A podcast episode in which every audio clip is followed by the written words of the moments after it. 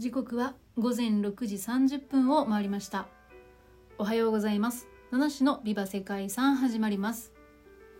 この配信は毎日一つの世界遺産とその世界遺産からイメージする世界遺産言葉を私七種が勝手に紹介しております。はい今日は10月1日でございます。10月が始まりました。ね今年も残すところあと3ヶ月。まあまあね。あ昨日も同じこと言ったかもしれませんけどもね。まだいろいろやりますね。3ヶ月あればね。はい。さてそんな残り3ヶ月の始まりの10月1日なんですけれども今日はコーヒーの日だそうですね。コーヒーの日。全日本コーヒー協会が1983年に制定したんだそうです。へえ1983年ですか。国際コーヒー協会が定めたコーヒー年度の始まりの日だそうです。コーヒー年度うん。コーヒー豆の収穫が終わり新たにコーヒー作りが始まる時期であるということだそうです。あへえそうなんだ。これって何？世界的にそうだっていうわけじゃないですよ。日本の話ですよね。うーんそうなんですねコーヒーは皆さん飲まれますでしょうか？私は割と飲む方かなというふうに思いますね。うん。コーヒー好きですね。1日1杯は飲んでるかな？めちゃくちゃ体調悪い日とかはねちょっとカフェイン避けたりとかしますけれどもね、えー、大好きな飲み物かなと思います。今日はねコーヒーの日っていうことでコーヒーにまつわる世界遺産をご紹介するんですけども世界遺産言葉は、まあ、コーヒーにちなんで、えー、覚醒する、ね、覚醒するっていう世界遺産言葉にしております。さて今日ご紹介する世界遺産はコロンビアのコーヒー農園の文化的景観です。コロンビア西部にありますアンデス山脈の西側と中央部の麓の7県にまたがる広大なエリアです。世界的に知られたコーヒー生産が織りなす文化的景観というのが世界遺産として評価されております。ここでは高地の森の狭い土地でですねコーヒーの栽培であったり山の斜面でのコーヒー栽培などですね厳しい環境に適応した農法が開発されて生産持続可能性そして景観の美しさを兼ね備えたコーヒー生産が行われております。はい今も行われております。この場所ではコーヒーの生産が100年以上続けられて現在でも世界を代表する産地帯を構成しています。ということで。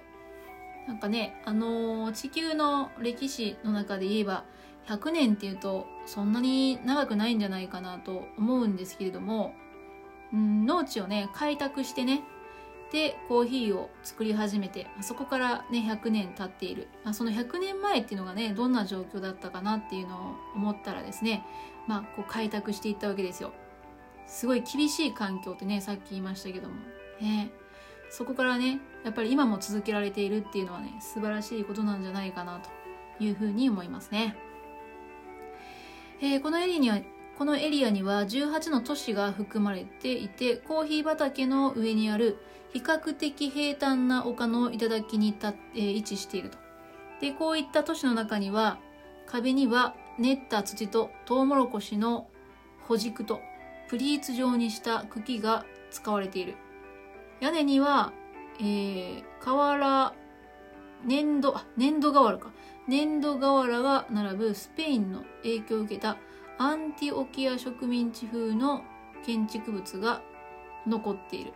うん、でアンデス山脈の麓に広がる18の都市と6カ所の農業景観が世界遺産に登録されているということですね。なるほど。農業景観っていうところで畑もあるんですけどもその周辺の建物ですかねうん家とか、まあ、農業を営む人たちがね住んでいる都市っていうのも一緒に登録されているっていうことですね。南米のコロンビアにありますコーヒー生産地。まあ、それがこの世界遺産なんですけども、えー、コロンビア西部のカルダスリサラルダキンディオバジルカウカですね。この4つの地域の中にコーヒー地帯っていうのが形成されているそうですね。コロンビア西部、うん、でこの地域では現在も7万人以上の生産者が約17万ヘクタールの土地でコーヒーを栽培しているそうです。このコロンビアね今はコロンビアって言ったらコーヒー結構ねまあ有名っていうかコーヒーってどこ産っていう風のを考えた時にねうんコロンビアっていうのは結構あのすぐに出てくる産地の一つかなと思うんですけどもこのコロンビアにおけるコーヒーの生産なんですけど20世紀にノルテ・デ・サンタデール県サラサルという場所で始まったそうです。で、えー、これがコロンビア最初の輸出品となったんですね。うん、コーヒーってだからそういう意味でコロンビアの歴史においてはすごくね重要なもの位置づけにあるというふうに考えられますね。1999年には国内栽培品の3.7%を占めて農業輸出品目の37%を上回っていたそうです。世界遺産に登録されている地域はアンデス山脈に沿って分布されていてコロンビアのコーヒー農園の多くは山の丘陵面に張り付くように広がっています。この山岳地帯はコーヒーを栽培するには困難だとね言われていた場所だったそうなんですね。だけどこうした地形でコーヒー農家が100年にもわたって受け継がれているっていう点が評価されているわけです。うん多分でもわざわざこんな場所で作らなきゃいけないっていうのにはやっぱりコーヒーの需要ってすごく世界的に高いんじゃないでしょうかね。だからコーヒーを生産したい人たち。でも土地っていうのはねそんな別にたくさんいろんなとこにあるわけじゃないのでどこかにねコーヒー農園を作らなければいけない。うん。多分気候的には気候的にはコロンビアってきっといいんでしょうね。でもじゃあどこに作るか。もうここしかないなみたいなことでしょうかね、まあ、山の斜面だったら日当たりとかはいいのかなと思うんですけどもね。うん。だけど栽培方法はもう生産者たちの手で実を手作業で摘むっていうねその地道な作業をね行うそうなんですよ。すごいですね。多分だけどなんか大型の機械っていうのはやっぱ斜面に入れなかったりおそらく手で摘む方が品質としていいんじゃないですか。赤い実を割ると生のコーヒー豆が出てきてそれを伝統的な方法で焙煎することによって最高級のコーヒー豆が出来上がるそうです。なるほどね。コーヒー豆の味は天候や地形によっても変わるものなので生産者の苦労は計り知れませんがここでは新しい技術ができても伝統的な収穫技術焙煎方法などを維持して品質を保っているそうです。うん。まあ、やっぱりどうなんだろう。伝統を守るっていうのはすごく大切だけど多分ただ伝統を守るっていうんじゃなくて美味しいコーヒー自分たちがベストだと思うコーヒーを作るっていうのを選択した時にこの伝統的な方法を続けるっていうそれが多分ここにいる人たちの選択だったんじゃないかなっていうふうにね思いますね。うん、だってやっぱ量産できたりなるべく労力がね低い労力でたくさん生産した方がいいじゃないですか。うん、でもそうじゃないっていうのがねやっぱすごいですね。でまあこれはやっぱりね伝統的なものをことを続けているからこそね世界遺産に登録されたっていうのがなあるのかなというふうに思いますね。この地域の特徴としては山岳地帯で共同栽培されたコーヒー農園があること。でそのうちのいくつかは高い、えー、雑木林の中にあると。この場所のコーヒー農園は傾斜が25%約55度だって。うわ55度。立ってるのもやっとじゃないですか、え、55度以上あるって書いてありますね。そんな丘陵な産地にあります。コーヒーの栽培が難しいっていうところはやっぱりねあの大きな特徴だそうです。このような特徴の地形は直行する小さな区画の設計にも影響していてカフェテロスと呼ばれるコーヒー農家の建築様式であったり生活様式土地利用技術に影響を与えました。うんだからこのね多分住むのも結構住みにくいでしょうね。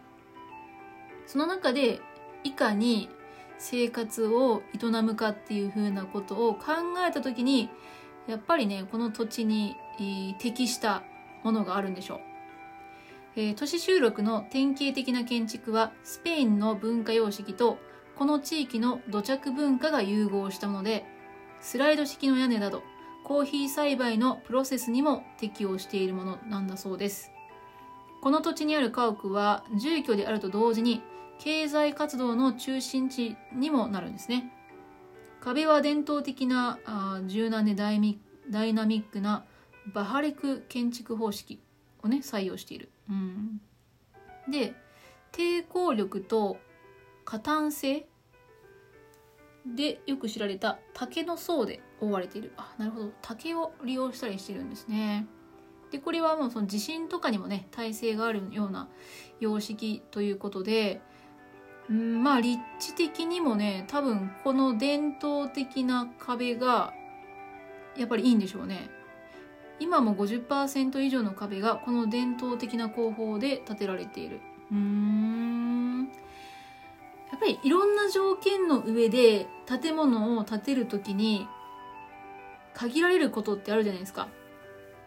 だからその最新の何かしら技術のある、えー、材料建材を使おうとした時にそれって多分めちゃくちゃコストがかかるじゃないですか。でもコストをかけずともですよ。その伝統的な工法で建てて十分だっていうのであればそれがねずっと続けられるっていうのはめちゃくちゃわかるような気がしますね。なんでそんな昔ながらのやり方守ってんのかなって考えたらねうん。多分でもその方がいいんでしょうね。トータルね。うん。なんかそんなことを思いますけれども。さて世界遺産に登録されたエリアでは昔からの自然や経済文化の特徴を見ることができます。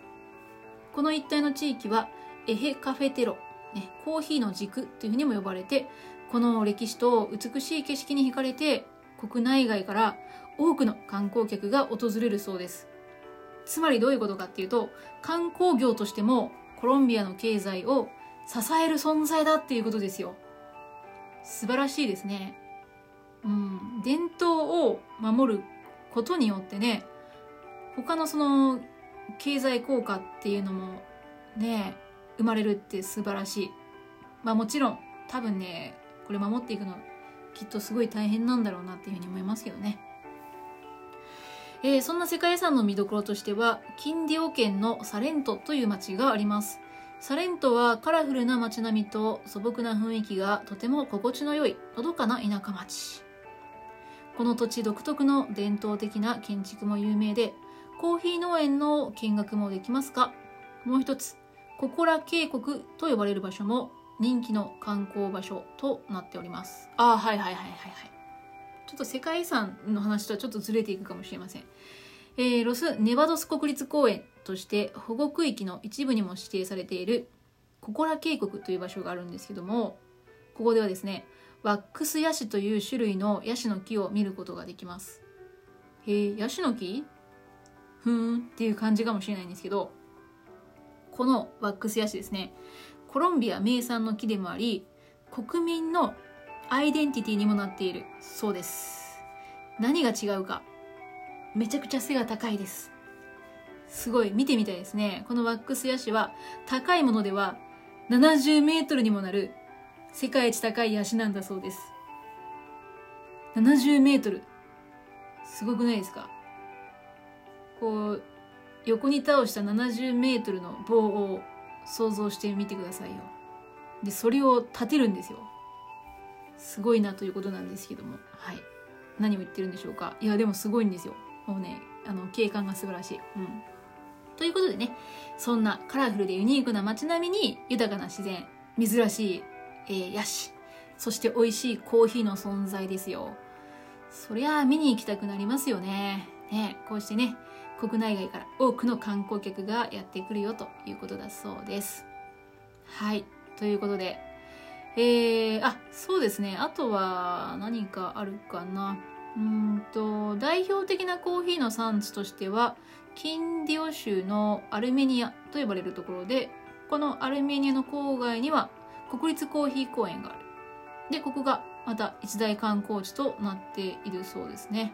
うん、散策を楽しむこともできますし広い敷地をリフトロープウェイで移動しながら高い場所からの景色を眺めることもできるそうで、うん、だからすごくね観光にも力を入れてるっていう感じなんでしょうかね。いやいいですね。どこをとっても素晴らしいのという感じがするんですけどもね。この伝統っていうのをすごくバランスよくね守り、えー、続けている。これからもねまあ大変だと思いますけどもね是非守り続けていただきたい。なぜなら美味しいコーヒーって本当にみんな大好きだから。